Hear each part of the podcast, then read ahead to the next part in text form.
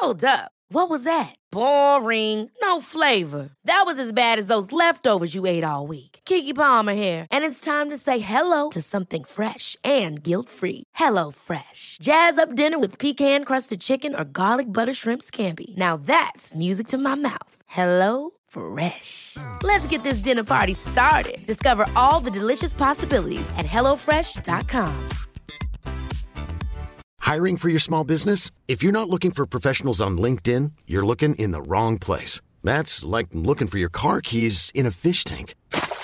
LinkedIn helps you hire professionals you can't find anywhere else, even those who aren't actively searching for a new job but might be open to the perfect role. In a given month, over 70% of LinkedIn users don't even visit other leading job sites. So start looking in the right place. With LinkedIn, you can hire professionals like a professional. Post your free job on linkedin.com slash people today.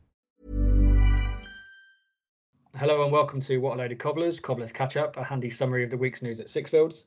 I'm Tom Reed and tonight I'm joined by WALOC regulars Martin Maloney, Brendan Walsh and James Averill. How you doing guys? You okay? Yeah, right, mate. Very good, very good. Not a bad week to be a cobbler. Good stuff. Now, Martin, you've been telling me that you've been frequenting, you know, your Eastern District pubs, the Deers Leap, before recording. How's the Deers Leap going? It must be one of the few Eastern District pubs going now. Uh, I think it's one of the few going continuously. Um, you know, obviously got a, a, checkered history, as anyone who'd have um, been around since the 80s would know. But yeah, they, they seem to do a decent job down there.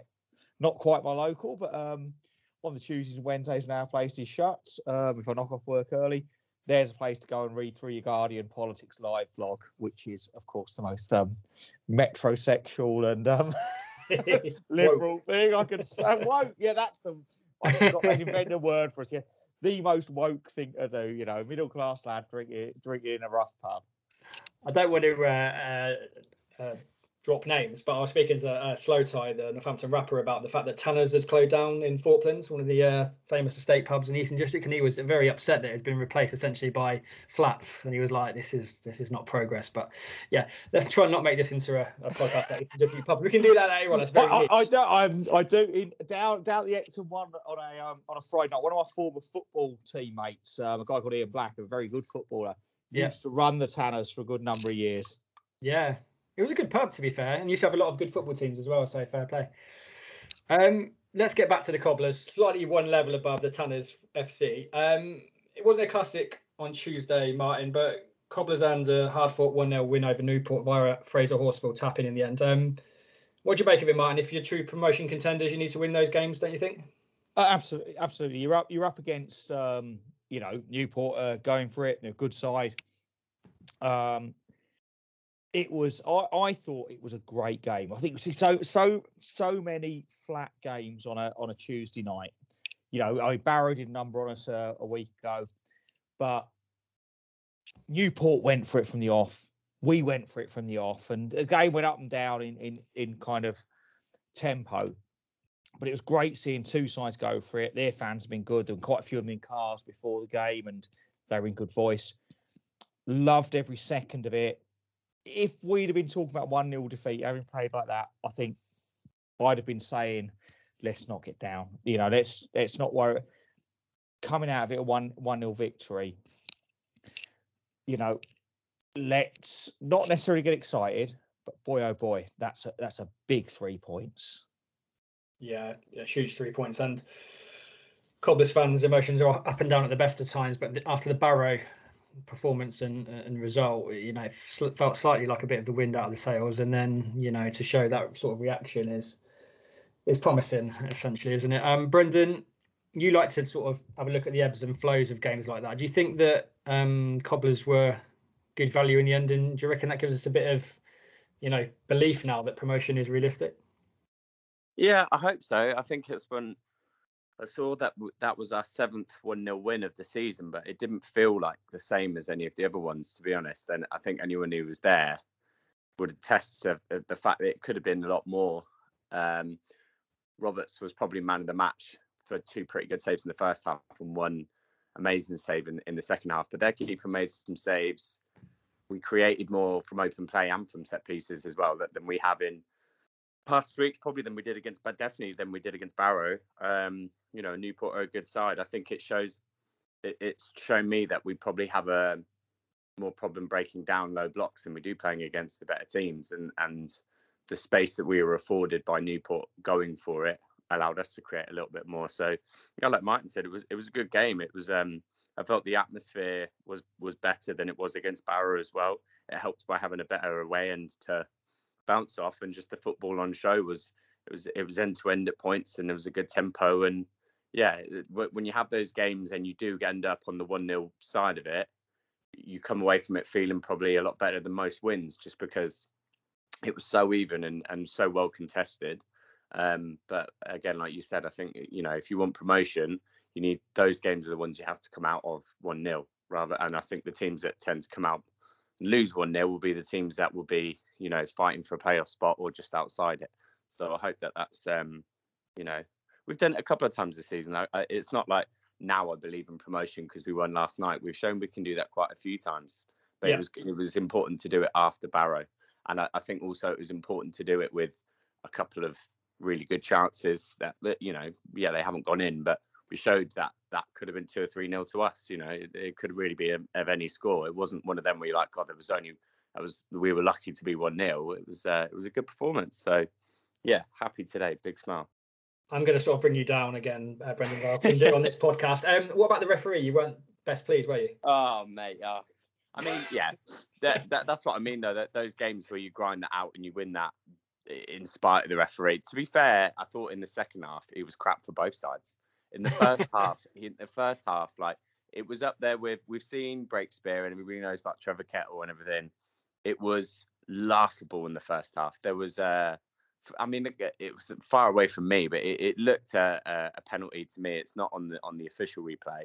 It, it looked Stonewall penalty. There was a couple of fouls um, where he's not not only he's not given a yellow card, he's not even given it for a foul. And the, again, I think that helped with the atmosphere because it was so blatant and so egregious that the fans would get. I'm, I normally sit there on a Tuesday. I'm not drinking or anything, so I'm normally pretty quiet myself. And I was up in arms, like spitting rage at this referee. I was so angry. And then the second half, he, he, he had a few clangers as well, but albeit for both sides. And then even when Horsfall bundled it over the line at the end, I went up cheering because I was right behind it in the north stand. So I seen it was over by a, a good yard, nothing like the Forest Green one the other week. And the and the ref didn't point back, and he was looking round. But our fans, our, our players started celebrating, and their players looked so like, oh god, that's a goal. That in the end he just turned around and jogged off, or maybe the liner said in his ear or something. But he didn't even want to give that. So again, you know, it's one of those. It's so happy to come out on the right side of those because it, it's an absolute gut punch if you don't. You know, a, a poor you've made a tight game like that. You've made a great a great point there, Brendan. I think I saw something on um one, one of our threads on net say the refs' poor decision making. First, I, I am the most defensive person of referees. I'm like, you know, generally, you know, referees are pretty pretty damn good at what they do, and they're less biased than most of us in the stands. But he had a stinker, and all his bad decisions pretty much went one way. And I was effing and jeffing from the back the back row down um, down towards the north, stand in the west where I sit, or, or stand obviously. Um, and it was like that was probably what got a bit of atmosphere going. You know, I mean, we we would always aspire to 1998 and Bristol Rovers at home, yeah. but it was like that got people fired up. His bad decision making, and um, it was it got it fruity, um, and, we, and we probably needed it because maybe without him making those bad decisions, it would have petered out a bit, and we'd have lost that one two 0 Yeah, sometimes that can happen, doesn't it? Sometimes that you just need um, a little bit of stimulus for the crowd to get them going, and then you start to build up a little bit of a head of steam, and obviously it paid off towards the end. Um, James, first of all, tell me, tell us about Stag Do Watch. How many Stag Do's are you down? How many have you got left? You've got you got oh. planned this year, haven't you? Oh, I've only, I've only done the one, which was Leeds a couple of uh, weeks ago, which is why I missed the Salford game. Um, typic, yeah, yeah, I, I was I won at pub golf, so that that's that's not a bad showing. Not a bad showing on the Otley run. And then yeah, got about four uh, stag do's and about five weddings. This is what happens when you turn thirty. Um, just everyone, and obviously yeah, we've had two years off, so everyone's getting married this year, apart from me. but so if always the always the game, bridesmaid, never the bride. if anyone sees you at a Cobblers game and um, James is actually essentially hanging is because he's just still recovering from one of his various stag things. Uh, luckily, the Cobblers were a bit more sprightly against Newport. What a lovely little segue there, James. Um, do you uh, were you impressed by it, and do you, do you think that we can start to believe now? Yeah, I mean, I'm very confident we'll make the top seven just purely because of how organised we are and how few goals we concede. I think if you're organised in League Two, you're very likely to make the top seven. Uh, nothing has ever really changed on that front, and yeah. the fact that we're at, we're on 13 clean sheets now, I think, so we're only 10 off uh, leveling the Lee Harper record from um, uh, the League Two promotion year under Colin Calderwood. So Mr. Calderwood clearly knows how to grind out a, a clean uh, sheet in in this division, and yeah. just the fact, you know, the the scoring record is not great actually, but we concede so few in that we only have to put one set piece in, and we have a good chance of getting three points, which is pretty much what we did uh, against Walsall. You know, other than that, you know, other than the Appéré goal, we created virtually nothing apart from one uh, kind of piece of play where we had three chances in in one go, and that and the keeper kind of made a triple save. Similarly, we didn't create a huge amount um, on the ball. Uh, you know, last night we had the Ko- the Koiki chance on on the goal line, which he should have put in, and then a Appéré kind of put a, a one-on-one over. But other than that, you know, not not too many clear-cut chances. But at the moment, it doesn't matter because opposition teams can't break us down, yeah. and if they do, we've got a man in goal in Liam Roberts. My God, how often did we talk about the goalkeeper last year? You know, you, you, you, don't want to keep going on and bless Jonathan Mitchell, but the step up in quality in terms of the goalkeeping option, you know, in the in the last for, for, for this season, it's just chalk and cheese. And I maintain last year if we if we'd had a you know a good goalkeeper, if we'd had Liam Roberts last year, we'd have stayed in League One. I'm utterly convinced. Um, James, James, I think we're having the same amount of conversations about goalkeepers. They're just different conversations. yeah, it's um I guess the, the, you know when you've got the just that solid back back line, it just provides so much strength for the team and it does give you that luxury of maybe nicking a win when you when you need to and it is very um you know reminiscent of Calderwood sides of days gone by and that promotion that year, and he's obviously having a hell of a lot of influence there. Um, if only we could get someone like uh, Trevor Morley back to have a bit more influence on uh, the scoring side uh, from open play, but you know you can't have everything. Um, let's go to you, uh, Martin, on on man of the match because James has mentioned um, Roberts the goalie, and he's obviously going to feature very highly on uh, any man of the match sort of uh, summary. Would you give it to him, um, Martin, or someone else? Um, oh, it was a really tough decision. I mean, we we talked about this um, t- toward the end, and it was like, yeah, Roberts absolutely couldn't argue with that. But yeah, would you have argued with either a centre back, uh, any three, any of the three centre backs? I thought Malwa Magloire. I think we're now going with the pronunciation. um, no, we're very middle class. We're going to go with Malwa, Martin. I think Malwa, definitely Malwa for me. Um, well, he's probably got some agency in this. Um, any of any of the three centre halves, both the wing backs. I mean, Koiki was out of this world. Hoskins in a position he's he's played before, but he's unfamiliar with. I thought he was a threat all night, and, and his defensive work was really, really good. Uh, in midfield, I thought Paul Lewis, who we've given a really hard time to recently because he has been a bit crap since Tete left. He's been he's been good, and Appéré up front. Yeah, there, there, there was very few people, know, and I've not even mentioned McWilliams, who is always a seven half, eight out of ten. it genuinely was one of them games. You could have given it to anybody. No argument for me that you'd have um, that you'd have given it to um, to Roberts, who was who was brilliant, and, and they did put more in the goal than teams done recently. But was it one goal conceded in four or five games now? It's proper good. Sounds about right. So if we pin you down, are you're going to go for Roberts. Martin? I, I don't like to go with the obvious, but you, you you can't argue with it, can you? He had a wobble a week ago, and he has come back brilliantly. So yeah, fair play. Now, um, Brendan, I think you had a few people that caught your eye really, but who would you pin it down to? Uh, I think just because I think the other than Horsfall, tapping it in at the back post. I think the most pivotal point in the match was when um, they caught Magloire a little bit high on um, on second phase off a long throw, and that's what got their one on one just about five ten minutes before our goal. And uh, Roberts made an amazing save on that. It, it looks so easy, he just you know stands up to it and stays big, but we've seen a massive trend in the last five, ten years of just lifting it over a goalie when he goes down too early, and he didn't, and he was strong and yeah. So just because of that pivotal moment, I think, which allowed us to then obviously stay in the game and go and get the goal, I would give it to Roberts. But I thought Koiki was just a Cadillac all night, just like looked untouchable on the ball, um, cleaned up, mopped up so well. Look, look, look quicker than Magloire, even though you know he's not. He just, he just looked he looked like he was playing against boys most of the night. Do you know what I mean? I, I, I mm. so wanted him to. I think it was Pinnock got one to the back stick, and, and that was the biggest chance really, other than the goal. Maybe um, Appéré's one on one at the end, but uh, that that was the best chance, and I so wanted him to get the goal. I don't think he scored for us yet, and I just it, it would have capped off. He, he, the thing is, he does that every week. It's just in those games last night when they probably had a bit more of the ball, um, and they would they were asking him questions. He had an answer every time. He just he just looks head and shoulders above everyone else on a pitch, and that's hard to do from left back, especially in League Two, League One, where we haven't got like you know Trent Alexander-Arnold's and Robertsons who basically play winger.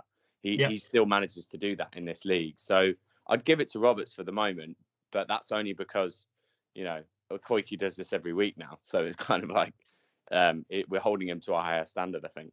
Yeah, I think that Cadillac you know, idea is really nice actually. Yeah, he's a bit of um, yeah, he's got an engine on him, hasn't he? And he's um, we'll talk about him in a little bit for uh. He's a hell of a player, um, and it's always nice to have a goalie that's just steady. We've had so many. I've, I think we've mentioned poor Jonathan Mitchell, poor you know Chris Dunn going back in time, poor so and so, just sort of quite liable for certain things. But this guy just seems quite solid, so I'm not going to complain about that.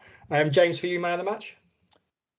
It it's always, it's a good sign after a win when you're struggling to think of one. I think any of the names mentioned you can go with. I'm normally scathing of uh, of uh, like player sponsors just giving it to the guy who scored, but I think you can argue that any of the defenders could have got it, but Horsfall has also won us the game. So I think just just getting the goal just puts him slightly over the edge for me. But um, yeah, so I'd go Horsfall, but honestly, any of the names mentioned, all worthy winners. Uh, it was just a real good team performance, which I think is the main thing and has been quite the mainstay throughout this you know throughout this season there's been a lot of players who are consistently as martin said seven or eight out of tens um, so just Horsfall but any anyone could have got it really yeah i think when a player scores it does add that extra little half mark to differentiate them from the rest so um i was you know, i was gutted it was guthrie though because for the first time ever i bet on uh Jon Guthrie to outscore the opposition. Um, and, uh, I thought he was going to do it, but uh, he didn't yeah. quite manage it. Fraser Horsfall did though. He will. He will score in the next few games. He always does. Really, it just seemed like an all-round, not a, a complete performance by any means, but just the, what Cobblers will do. And we're going to get onto the scoring in a minute from open play.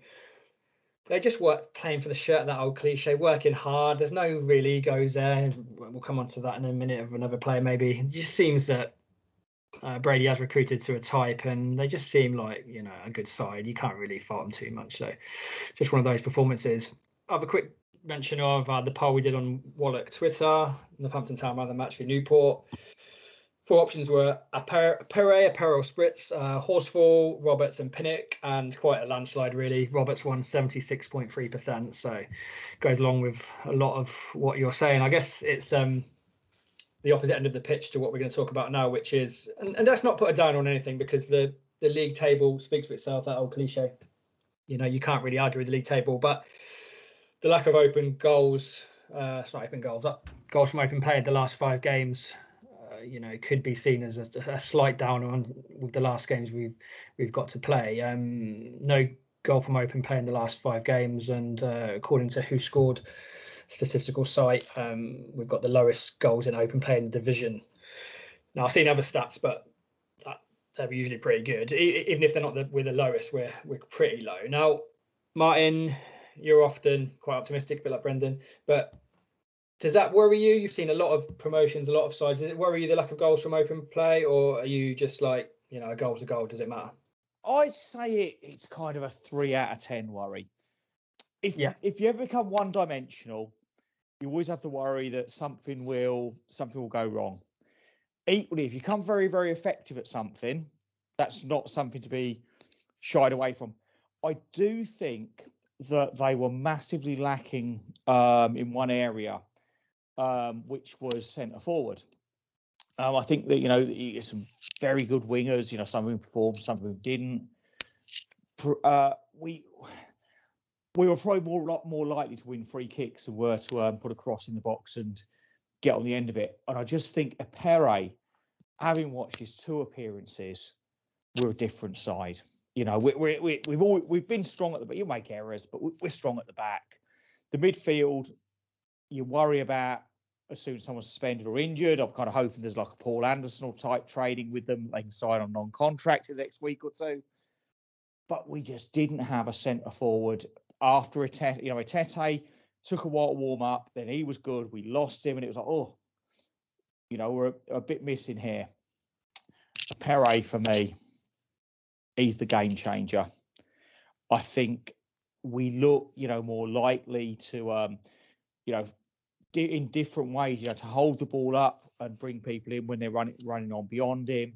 Yeah. Uh, for him to take the ball down, be able to spin, and then be running at people. I just think that that's, you know, I have no idea what we paid for him. I guess it's a decent amount of money, a six-figure fee, but that's um, that's a decent bit of business, and that's a footballer who, for me, plugged our biggest hole. And I think that proportion of goals and set pieces to goals from open play will change. Equally, if he just gets fouled a lot and we still score set pieces, no bother. Mm, yeah, that seems a reasonable summary of the goal scoring situation. Brendan, um, I guess what Appéré is doing, he's a bit like Danny Rose, but actually doing the Danny Rose job of, of old, when Danny Rose used to do, maybe a little bit of an upgrade on Danny Rose. Um, is the lack of goals from open play concerning you, or are you just like just going with the flow? Um, not really. I think um, I, I- mentioned it a couple of weeks ago on on here when when because we were the top of the goal scoring charts in terms of set pieces last year in League One and we went down. But it felt like Curle was playing percentages with that. So we played for set pieces and then Yeah. got the ball in the box. Yeah. Whereas I feel like our play at the moment, I feel like set pieces and, and the effectiveness of them is more of a byproduct of what we do and Mm. the personnel we have on the pitch. Um, it's not, you know, we can be organised and be good from set pieces, but at the end of the day, if you don't have the quality of Pinnock and two of the best centre backs in the in the league who'll always outhead people in Guthrie and Horsfall, it doesn't work, you know. So it it doesn't really matter where they come from. I'd like more from open play, but I don't think we need to change anything really in approach. And excuse me, sorry. Last night was a was a good example because I do think we created more. Obviously, Appéré had that that one on one. Koiki uh, got one over. Appéré, the ball just bobbled and he blasted one over. That there's three or four good chances there. Our, our XG, if people give give a toss about that at the moment, I, I always think it's such an odd stat anyway, but it was higher than it's been in the last couple of weeks. And it's it just so happened that the way we got the goal was from, from a set piece. But we won that corner off of being attacking and getting in the right areas and asking questions before that. So it, it's just sorry, my dog's barking in the in the background as well now. But it, yeah, I just think it's one of those. I, I'm really, I, I I know Man United fans that get all over Twitter because they had that stat that they had like 500 uh, set pieces without a goal, and they're like, how is that possible? Do you know what I mean? And we've said a million times in this podcast that there's so many people that think it's always greener on the other side. Most notably Northampton fans. You know, we're sat third in the table with one of the best defences in in England, and they're like, oh yeah, but all our goals are set pieces. Like, I, couldn't care less. like, I don't really care where they come from. They're Yeah. going in. Um, I'd like, I, you know, I looked at Newport last night. They had the, I think it's the top goal scorer, second top goal scorer in the league, Telford, 20 goals. Kept him quiet the whole game. And wh- if once you know you did that, yeah, he had his chance saved against Roberts. But we, as long as we we still threaten and still get in the right areas, whether we're playing a, a lower down team in a low block or a decent team like Newport, set pieces are a little bit like like uh, having a pacey pair on the pitch. They're nature's balancer. Anyone can get a goal from a set piece, any team, any time, and and we're especially good at it. So I, I like having that up our up our sleeve. I don't think it. I don't think we're like Cole where we play for it and we're one dimensional. I just think it's Mm. a byproduct of what we do. So that's what I think. That's why I don't worry about it. Last year, I was I was really worried because I was like, why? Is, you know, you never want to feel like your main aim in a game is launch as much as you can early into a final third, and if someone gets pushed over or somehow bounces out for a corner, then we're in business. It doesn't feel mm-hmm. like that. It feels more methodical and approached. Yep. And when we do get those opportunities, we make the most of them, which is a mm. completely different way of looking at it. Yeah, I think you're right about Keith Curle. We mentioned it before that the stats on face value don't seem hugely different to Carl's side, but the feel of everything feels a lot different. And I think you're right about we used to call it Curveball, didn't we? It was like um, chaos theory. It was like just cause chaos and you know the knockdowns, and you know try and try and score that way. Where I think we're a bit more um, composed under, especially with Colin Calderwood's influence. I think that um, that record or whatever you want to call it of open goals will suddenly go one game. You know, we'll we'll score two or three. McWilliams will score a 20 yarder or something like that, and then it will be that'll be gone. I think Hyypiä, I still I still quite rate him, and I think he will score. Um, just needs a couple more games, but I'm not hugely worried about it. But at the same time, um, I think, just, just I think it's worth saying. If we're obviously we've got I think second or third best defense in the league.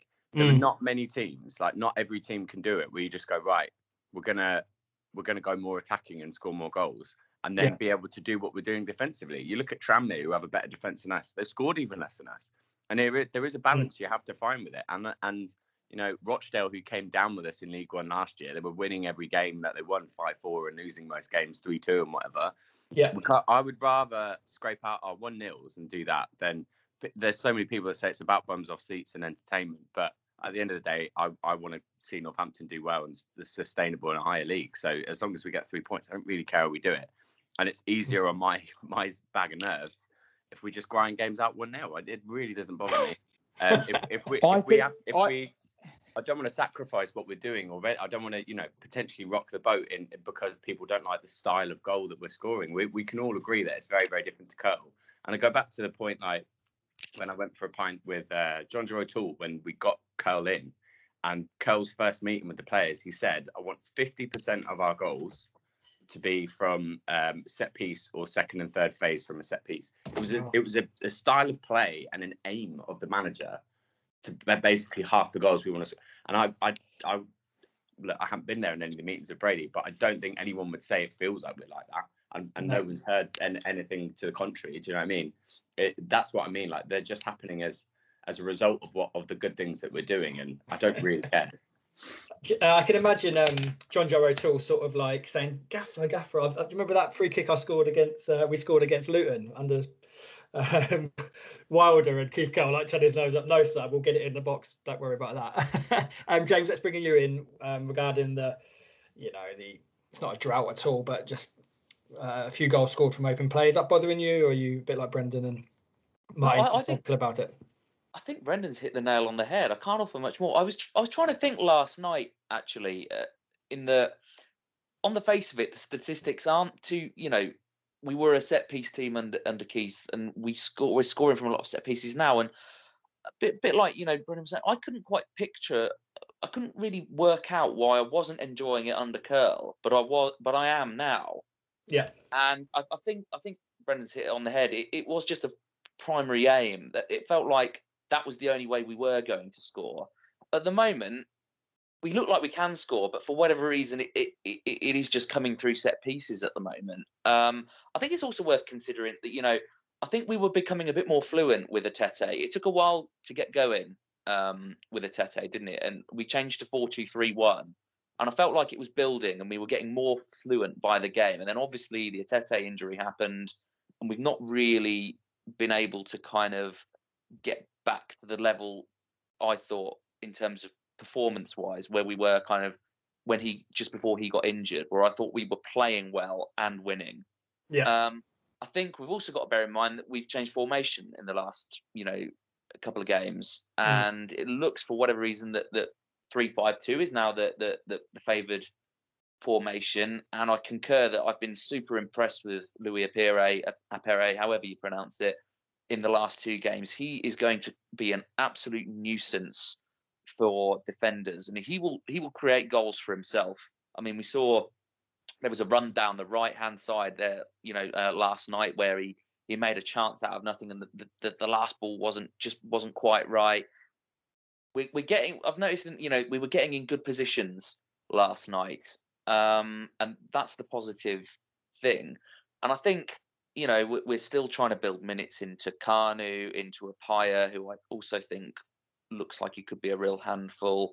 Yeah. We're just at the moment we're, just building these players up, aren't we? Uh, Lubala, I think, is also showing glimpses that you know it could all start clicking attacking wise soon. Um, mm. So obviously it's brilliant that we've got the foundation of we're so difficult to score against that you know we only need one goal to score almost, but there's just there's just signs there that you, you can see it slowly clicking together, uh, yeah. and you can and you know if it if it works, I think it, we could be a really kind of interesting team to watch. And mm. yeah, like I say, you know, I was struggling to think, yeah, why am I? Why was I not enjoying it under Curle? Why was I just kind of vacantly staring into the distance, and everyone else around me in the North Stand was doing the same? That's not the case now, and yeah, you, I, I, think Brendan's hit the nail on the head in that respect, in, into how it's mm. how it is different from Curle, even though the stats perhaps suggest that it's not. That makes a lot of sense. I, I would hope though we haven't completely abandoned something like a four-two-three-one because there was a lot of talk before you know the season started about trying to get a style of play which we're going to try and stick to, a bit of continuity and stuff. And I think we've had a couple of injuries, and then suddenly the wing backs becomes quite attractive. So hopefully, you know, we're not abandoning that completely. Of course, we need to be flexible as a as a as a side. You can never play the same tactics every week, but uh, yeah, I'm not a massive fan of wing backs per se, but we'll see how it goes. Um, we're going to wrap up in a little bit. I'm just going to do a quick talk uh, about the poll we did on WALOC Twitter again. It was just talking about the lack of goals through open play. Does it bother you or does it not bother you? Uh, one option was no, a goal's a goal, and the other one was yes, you need a mix. I yes, it is. It does bother you, and it was very close. Fifty 0.8% to 49.2% said yes, you need a mix of goals, but a good 49.2% of Northampton fans, typical Northampton fans, can't make their minds up, uh, said it doesn't really matter. So, you know, Brady's got a lot of people inside just scoring goals how you can for the moment. Let's wrap up now, but we can have a quick talk about um, Ali Koiki. Um, myself and Brendan will have a little chat before, and we've all mentioned it to a certain extent about how good he's been. Brendan, what impresses you so much about him, and do you think he could play a higher level, hopefully, for Northampton? Hundred percent. I, I put him into the the top bracket of players that we've seen over the last, I don't know, five six years, the, the kind of KT era. Um, it's he, he has those those hallmarks of a of a top level player where um, it to to naked eye you might not always notice it when you watch them week in week out. It's the speed of thought, the speed of movement, the touch, the things that we know are the actual you know week in week out what separates a League Two player from a League One, a Championship, and a Premier League player. And I, I put him at you know good Championship pushing on Premier League. I really do. Like you look at what Matt Crooks has gone and done. He gave me the same vibes. And Charlie Goode wasn't always um, I, I, I won't lie and say I thought uh, he was Premier League quality right at the beginning, and, and obviously he's back on loan in the Championship now. But you definitely thought he had gears above League Two, um, and I think Koiki can can can do exactly the same, if not better. I really do. He's yeah, he's just he's such an athlete, but not in the same way we saw out of another really good attacking fullback at Cobblers in um, Kioso. He's he's so much more agile um, and I don't know, balance. Like he, he, he never looks like he's going to fall over. Like he just looks unmovable. Um, and he's still only relatively young and, and supposedly coming back from from a set of injuries at Bristol. So it's quite it's you know frightening to think what he might do in the future. Sadly, I d- I don't think it will be in a Cobblers yet unless we're looking at back to back promotions. But who mm. knows? Yeah, yeah, he, he's he's very strong as well. He's we, we talk we'll talk about it in a little bit about certain players that might rival him in terms of left backs through Cobbler's past, but there's very few I can remember as strong as him. Obviously, Bayo probably a bit stronger, but just mm. his strength and just that ability to travel with the ball is pretty good. Um, James, Koiki impress you? I mean, uh, when he played in the pre-season friendly, I thought let's get this lad signed up immediately because he just looked a cut above everyone. um, to, to the extent where uh, obviously you don't want to, you know, you don't want to see your first team players get injured. But I thought when Joseph Mills got injured, I wasn't actually too concerned because yeah. I was so confident in how good this guy could be. I was a bit reluctant to make the comparison because they're very different players in different positions, but they give me the same kind of vibe. So I'll make the comparison nonetheless. I, am sure you guys remember Derek Asamoah. He had that that mm. aura of when he got on the ball, that the crowd just lifted, didn't they? Yeah. Didn't he? Yeah. And Koiki kind of has that impact as well. As soon as he gets on the ball, you can noticeably hear the noise levels around Sixfields get higher, and yeah. in anticipation of what he's going to do. There's a certain and, sound there isn't a word for, isn't there, that you hear in a crowd of the yeah. oh, what's going to happen next when it's one of your own team, and mm-hmm. you love that. Ricky Holmes, if he picked the ball up, it's like, yeah, you know, there's almost like gulps or a slight silence. It, it's wonderful, and Koiki brings that. I think it's like a, a, you hear it almost like a collective breath in, like like something's going to happen. Do you know what I mean? And and and and that like we say every week, but bums off seats. Like you do, you get you get a bit tense, you get ready to stand up. I remember there was one moment in the first half, um, and obviously playing playing on the left, and the ball comes down, and he was running back towards his own goal, and the players started pressuring him in his back, and you think 99% of of fullbacks and 100% of fullbacks in League Two turn out and clear that into row Z. But he took a touch, like trusted his touch, composed himself, turned one way, and then when the defender bit on it, he turned back inside, and then he didn't even pass with it. He then took a touch upfield and carried it on past him. And but like me and Lewis were watching it next to each other, we just looked at each other like that. That's a, it looks so. If you're just going to Sixers for the first time, or you don't watch football every week, or, or League Two football every week, you over you don't think about how different class that is. And it's that's not the first time he does it. He does it a couple of times a game, but it was just so. He did it a few times last night, especially, and I was just like, it's a yeah. joy to watch. And and it's it's one of those like he's so good. I don't even get that worried about him going because it's such a freak. We have him. He will leave at some point. He's, he's, he's it's not like some players. And I'm like, you know, maybe we can hold on to them for longer and they've got a longer career here. It's just one of those. Like, I'll be happy to say we had him for that season. I really do think he's that good. Um, yeah, Maybe a bit someone like um, Gabor Djepev, who just looks really like a class above, and you're wondering what he's doing here. He's going to go at some point, and uh, you know, eventually moves on. But as long as he stays with us for a good period of time, I think that's the challenge for the club to try and trigger that contract extension. I don't know if they'll be able to, but just keep him, got him through the transfer window. Try and keep him for as much as long as possible. If we've got to sell him, sell him for a really good fee. Do something really good for the club, but um, just a really a really good player. I'm just going to quickly before we wrap up read out some of the comments online about Koiki. We put that on Twitter for people to comment and maybe compare him to some left backs from days gone by. So um, Adam Barbie tweeted us to say Koiki's definitely up there. I can't really think of any that have his skill set and ability going forward. He's one of the core that we need to try and sign up on longer term deals ASAP. I can't disagree with that one. Um, Lee Wade, Wadey Cobbler um, mentioned Daniel Jones when he was on loan yeah. to us, and that's a nice little um, cute little reference there because he was for a time very good. I think he was from Wolves. he was, yeah. He was, uh, uh, attacking wise, he was the best left back I'd ever seen for us. I, I thought because Liam Davis was a bit inconsistent, but Koiki's yeah. definitely best attacking wise since then, and he's better than than uh, than, than Jones actually going forward. I think. Yeah, fair play. And Liam Davis, to be fair, really good servant for the club and one of the.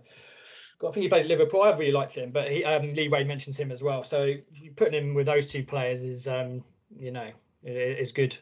Good comparison. Um, Stav Viking, I can't say his entire um, Twitter handle because it's very long.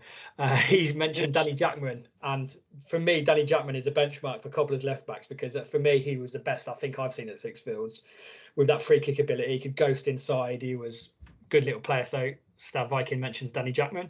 Um, Lee Colkin, no, that's a blast from the past from the 90s.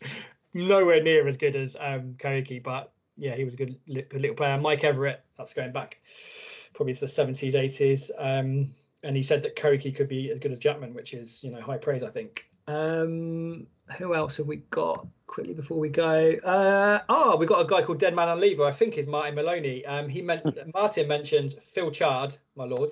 Um, Jonesy Davis. I'd imagine that Phil Neal played there too for a period at least. Nobody close to Koiki's level of performance to my mind, though. He's sensational. Now, Martin, you sticking by that? Koiki's sensational. Uh, yeah, yeah. He's playing. At, well, I mean, obviously, people talk about his potential to go higher. Um, I think he will, but he is putting in a level of performance, give fans excitement. He's defensively sound. I've not seen anything like this. You know, I've been watching since 80, probably about 84, 84 first game, 86, 87 regularly. This is as good as it gets in that position. Brendan mentioned about that turn um, in the in when he's kind of facing his own goal, and I'm I'm just thinking, get rid, get rid, and he turns. I'm oh, you know, you got away with that, but it's like no. If you get away with it every week, you're not getting away with it. It's because you're bloody good. Yeah, you, you I, just don't see it in league. It's if you if you sit on your sofa and you watch Premier League football week in week out and don't get out and watch lower league, like that those little moments are differences and and and, and it breaks up play and it brings in long throws for the opposite all these other things and puts pressure on your team. So it's so easy to just go oh he just he just pulled the ball out of the air and skinned a guy without looking at him and, and then instantly we're on the counter back up the pitch. You don't it yeah like it's so hard to stand out as much as he does from left back especially like it feels weird saying modern day fullbacks. Um again like i think they've developed into these like robertsons and uh, Trent Alexander Arnold's that don't necessarily overlap. They underlap and then look to put quality into a box. A little bit like Joey Mills. He's more of like a cultured left foot, um, and he'll whip a good delivery in. Koiki's like like a Dani Alves, Marcelo. Like he'll overlap, he'll get to the byline, he'll take a player on, he'll dribble past you, and then he's also going to do the hard yards going backwards. And mm. uh, yeah, I, I'm glad Martins, you know, can go a little bit further back than than I can because I always feel like you know, when I say he's the best left back I've seen at Cobblers, what does that mean? That's you know really only regularly the last five six years. So um, you know, I, he really he, re- he really is that he really is that good. He really yeah. is that good. But I mean, it's, it's, it's, interesting actually though because we're talking about Koiki, you know, going forward, and that is obviously his his strength. But I think we'd be doing him a disservice to actually not point out how much he's improved defensively as well. Yeah. Because I remember at the start of the season, uh, I remember a game away at Salford where he was he was pretty much at fault for for the kind of you know their last minute equaliser in terms of he he was being targeted at the far post by kind of you know the bigger strikers because they knew he wouldn't track their man. Then there were a couple of occasions where that happened, um, but you didn't really hold it against him because, like you say, he was superb going forward. But he's he's we're not he's not even being caught out defensively now as well. You know his game. This is where you got to give credit to to Brady and, and Calder in particular they improve players. You know, yeah. um, we, we, had it before. You know, where we, we would sign a player and that was the player we saw for you know mm. for, for a couple of years. Brady uh, and you look at Ryan Watson. You know, improving massively last year. They improve players. They train players and they build them up on the training ground. And we're, we're seeing that with Koiki as well because defensively he is so much better than when he yeah. started as well. I'd say his only real weakness, and, and it's comparing him to what I think the, the best the fullback I've seen in the last five, six years, was probably Kioso. Uh, but Kioso was such a different fullback defensively and attacking, both very attacking, both very athletic. But Kioso was like a battering ram. Like he was so good in the air and so strong, so hard to knock off the ball. Mm. Koiki's only weakness is if he gets trapped under the ball aerially. It happened a little bit at Swindon, like you said. It. I don't know if it's necessarily not tracking back. It's just there's always going to be players that are going to beat him in the air. But again, that's only really going to be exploited at this level. I think that's why we've not seen Kioso really kick on at Luton and no one at a higher division's ever taken a punt on him because he looks class at these levels. But when you have to have a little bit more technique, you can't rely on your strength as much in you know the upper championship to Premier League. Players mm. like Kioso are, are, are, a dying breed. I, I, think that's why I think you know Koiki, his only weaknesses would only really be exploited at this level anyway. You know, I, I that's why I think we're watching like it's like putting um like a Rolls Royce engine in a Fiat 500. Like, it feels weird, like when really one of your most technically gifted players is is your left back. It doesn't quite fit, and he needs. I'd love to see him as part of like a properly good attacking championship or, or higher side and, and see what he's capable of because he has all the raw ability to do what he wants. We've had a lot of car references tonight. We've had Rolls Royce, we've had Cadillac. He's if he's any you know a mix between the two, we'll take it.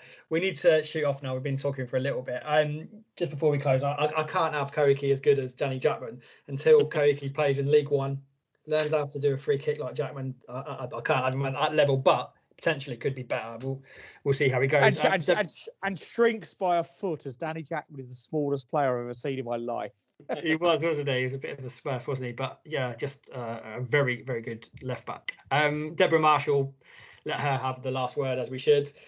WALOC originator. Um, she's tweeted us to say, didn't Chardy, Phil Chard play regularly at left back too? Koiki would need to go some to catch him.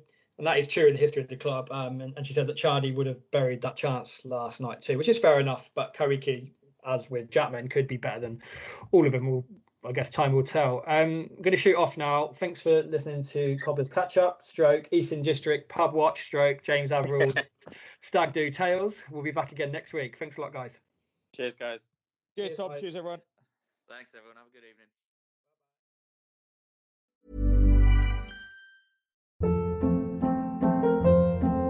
Hold up. What was that? Boring. No flavor. That was as bad as those leftovers you ate all week. Keke Palmer here, and it's time to say hello to something fresh and guilt-free. Hello Fresh. Jazz up dinner with pecan-crusted chicken or garlic butter shrimp scampi. Now that's music to my mouth. Hello Fresh. Let's get this dinner party started. Discover all the delicious possibilities at hellofresh.com. Imagine the softest sheets you've ever felt. Now imagine them getting even softer over time. That's what you'll feel with Boll and Branch's organic cotton sheets. In a recent customer survey, 96% replied that Boll and Branch sheets get softer with every wash. Start getting your best night's sleep in these sheets that get softer and softer for years to come. Try their sheets with a 30-night guarantee. Plus, get 15% off your first order at bollandbranch.com. Code BUTTERY. Exclusions apply. See site for details.